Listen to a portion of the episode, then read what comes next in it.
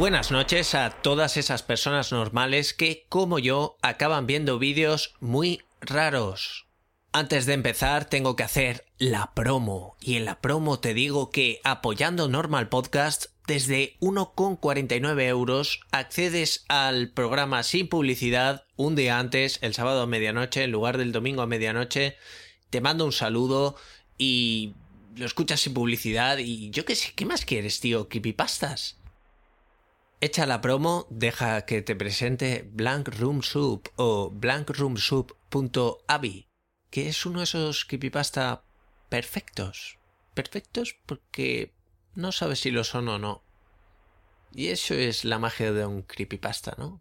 Un día sucederá que pasará algo siniestro pero real y pensaremos que es un creepypasta y pues bueno, asumiré mi parte de la culpa.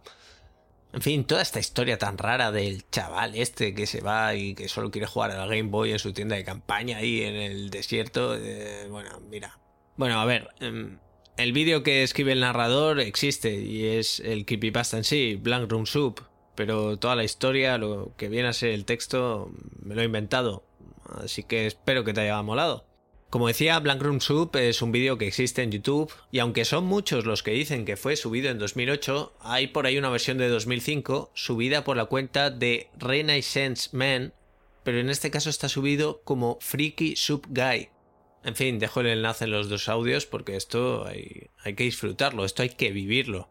Lo extraño en la cuenta de Renaissance Man, que en un rato te digo a quién pertenece, es que fue creada el 25 de noviembre de 2005 y el vídeo fue subido al día siguiente. Luego ha ido subiendo otra serie de vídeos que en un ratito explico por qué están ahí.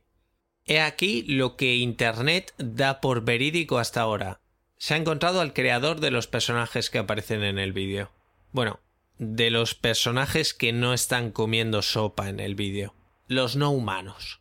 Y buena parte de toda esta información, que como decía, Internet ahora da por verídica, se la debemos a la youtuber Rakenbot, que se dedica en su canal a, investigar este tipo de movidas. Ella descubrió a la persona detrás de estos funcos humanos, que se llama Raymond Percy. Raymond S. Percy, que es un tío con currículum, principalmente como animador pero ha hecho mil cosas más. Ha dirigido, guionizado, producido, doblado y hecho storyboards. Quizá una de las cosas así más vistosas de este, como digo, extenso currículum es haber dirigido varios capítulos de Los Simpson, pero también haber trabajado en storyboards para Frozen o por haber puesto voz a Flash, el perezoso de Zootopia.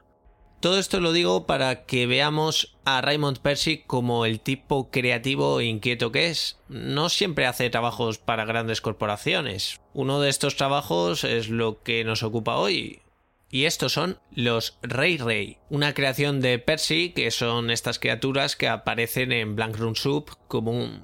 Él los llama una representación de sí mismo, como si juntara una serie de emociones que tiene el dentro, que son la inhibición, la alienación y a la vez una gran necesidad de entretener. Lo gracioso de los Ray Ray es que no tienen boca y por tanto no hablan, pero tratan de comunicarse todo el rato con todo el mundo. Estas invenciones de Raymond S. Percy nacieron primero como bocetos, luego hizo algunas animaciones. ¿Y cuándo pasan a compartir el plano tridimensional con nosotros? Y aquí entra el Burning Man, que me parecía un escenario chulo para empezar una historia. He ido cogiendo cosas de la historia real, digamos, para acabar haciendo una ficción, porque este creepypasta es lo que es, es un vídeo. No contaba con un texto. Hasta ahora. Volviendo al Burning Man, había allí una famosa performance que se llamaba The Mutator, que era una mezcla de orquesta en vivo y circo. Y fue aquí donde Raymond Percy, aliado con Paul Pistor, que era artista de efectos especiales y de animatronics, pues lleva a los Rey Rey a la vida. Se crean trajes para que seres humanos puedan interpretar a Rey Rey y que este exista en el mundo real. Pero bueno, que la gracia de todo esto es que los espectáculos de Ray Ray generalmente pues son graciosos, pueden ser un poco chocantes, pero no siniestros como Blank Room Soup, que ahora explico de dónde sale. Antes, durante y después de Blank Room Soup, Ray Ray se ha manifestado online de múltiples formas. Ha existido Ray Ray World, Ray Ray Land, la página de MySpace Ray Ray Bill, el canal Ray Ray TV en varias plataformas de streaming de vídeo, y Ray Ray Vision en YouTube. Y fue en este canal, entre 2006 y 2018, donde principalmente se subieron vídeos de Ray Ray y otras creaciones de Percy. Toda esta retaíla de Ray Ray algo eran diferentes sites que se interconectaban entre sí y por tanto sería raro pensar que alguien que no fuera Percy estaba detrás de ellos. Y un buen día, pues llega a la red este vídeo tan raro, blankroomsoup.avi o más bien Freaky Soup Guy, Internet dice que es una película snap de la Deep Web. Los Rey Rey han secuestrado al tipo de la sopa y tras mantenerlo sin comer un tiempo, le sirven esta sopa que está hecha con los restos de su mujer, a la que habían asesinado. Fijo. Es que ves el vídeo y es eso. ¿O qué? Saltemos a 2015. La youtuber Rankbot eh, se propone desmentir toda esta historia. 2019 mezclando aquí y allá, hago una historia con esto. Bueno, esto ya lo había dicho. Volvemos a 2015. Como decía, la usuaria Ringbot eh, se propone descubrir la verdad que hay detrás de este misterioso vídeo. Y logra entrar en contacto con Raymond S. Percy y se escribe una serie de correos. Y es entonces cuando Percy le explica el origen de este vídeo. Según él, se encontraba haciendo una performance en un local en el Sunset Strip en Hollywood y cuando termina descubre que en su camerino, el cual no tenía ningún tipo de seguridad, faltan dos trajes de Ray Ray. Pese al cabreo consiguiente, Raymond puede seguir con su tour, pues justo acaban de mandar a hacer trajes nuevos. Y nos vamos a un par de semanas después del robo. Percy recibe un email con un vídeo adjunto. Igual hay que pararse un poco en este punto. Percy dice que estamos en el 2000, no sé si él se refiere al año o a la primera década. El caso es que enviar un vídeo adjunto en un correo no era algo que se hiciera con tanta alegría como ahora. Pensando en esto, miré el peso de Freaky Subguy y es inferior a 3 megas, lo cual es bastante acorde con la época. Como decía, la primera versión que se puede encontrar en YouTube de este vídeo es de 2005 y está subida por el usuario Rene6men, el cual es probablemente Percy. Como dije antes, este es el primer vídeo que subiría a la cuenta, siendo el resto de cosas vídeos que podrían ser del interés de Percy. Hay muchas promos de los Simpson, cosas por el estilo en general cosas relacionadas con el mundo de la animación y con el trabajo de Percy.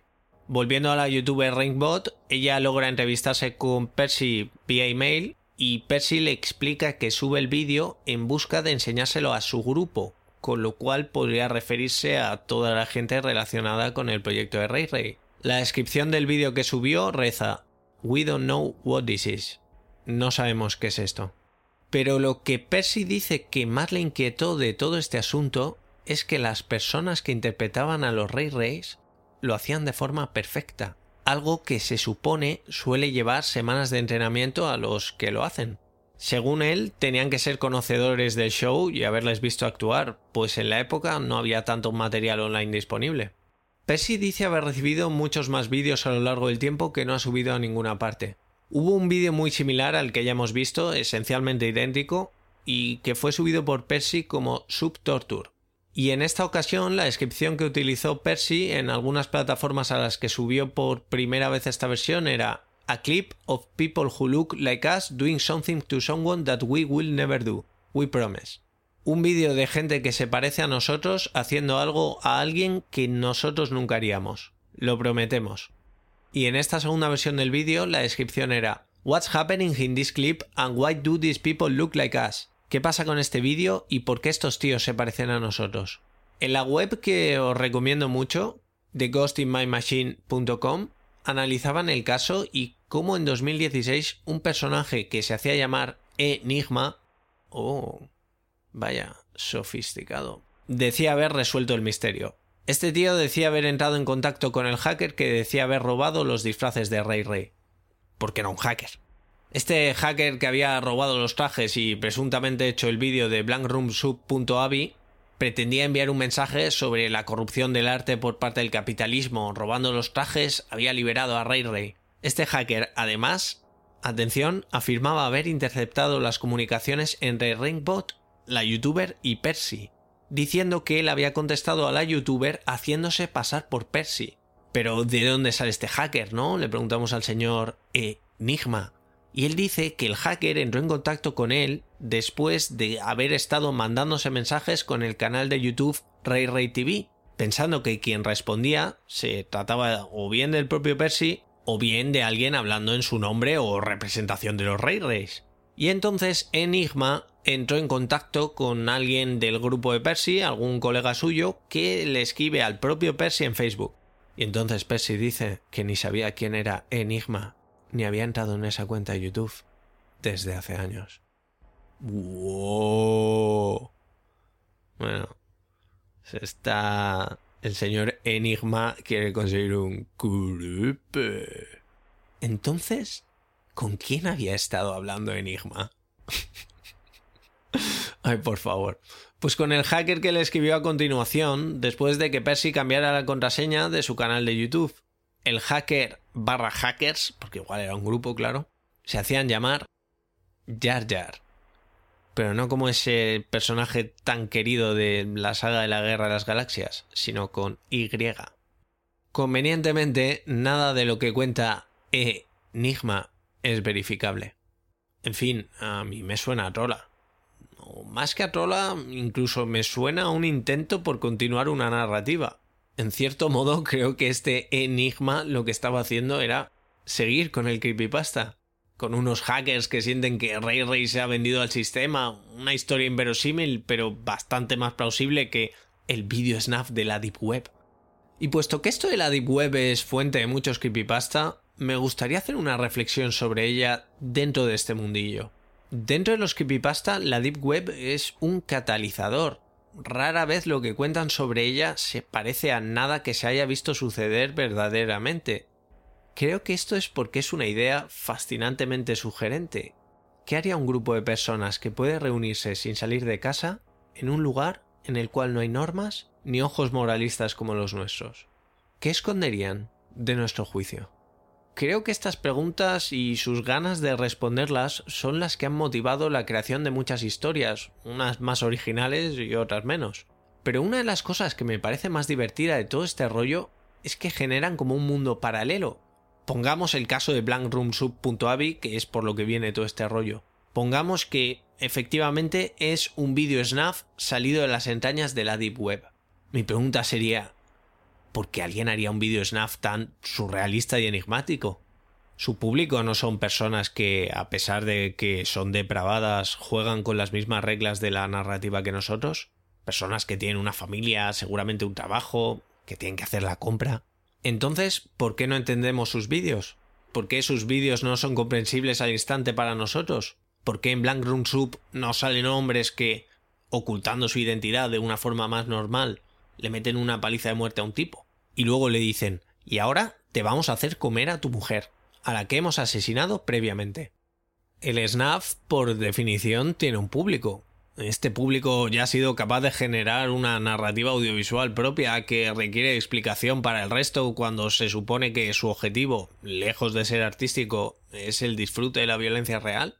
Y digo todo esto porque, igual que os cuento que otros tantos creepypasta pues me los han colado o por un rato me los he creído, cuando veo un vídeo como Blank Room Sub, y hay varios de este tipo, ¿no? Estaba también lo de Obedece a la Morsa o, o incluso el Ayuwoki, ¿no? Pues ni se me pasa por la cabeza que sea un vídeo de la Deep Web podríamos afirmar con seguridad que un vídeo ha salido de la Deep Web cuando en él se viera algo que fuera ilegal, algo que precisamente le hiciera estar fuera de la ClearNet. Pero Blank Room Sub, pues puede ser una obra de teatro. Ahí está, en YouTube, al alcance de todos, con diversos nombres. Pero quizá precisamente por sugerente, en las historias de la Deep Web, el SNAF es un concepto muy presente quizá es la última frontera hasta que se nos ocurra algo que nos haga perder más fe en la humanidad todavía. Y para cerrar, una pequeña anécdota personal, escogí este nick hace mucho tiempo precisamente por mi amor por las leyendas urbanas más oscuras. Y es que en aquellos tiempos, el SNAF era todavía eso, una leyenda urbana, un argumento para pelis. En aquellos tiempos.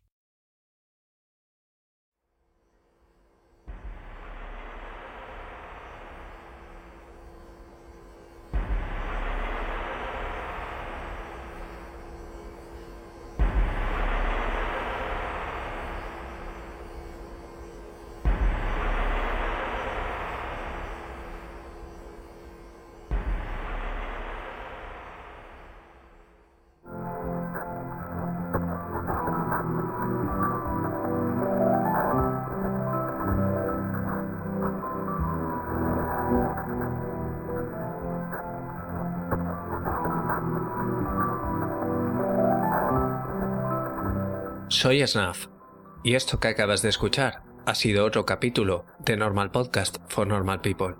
Puedes seguir la cuenta del podcast en Twitter en arroba normalpodcast-bajo. El podcast está alojado en iVoox, donde te agradecería mucho que te suscribieras, comentaras qué te ha parecido o cualquier cosa relacionada con el mundo del creepypasta. También puedes escucharlo en Spotify y en iTunes, donde te agradecería mucho una reseña.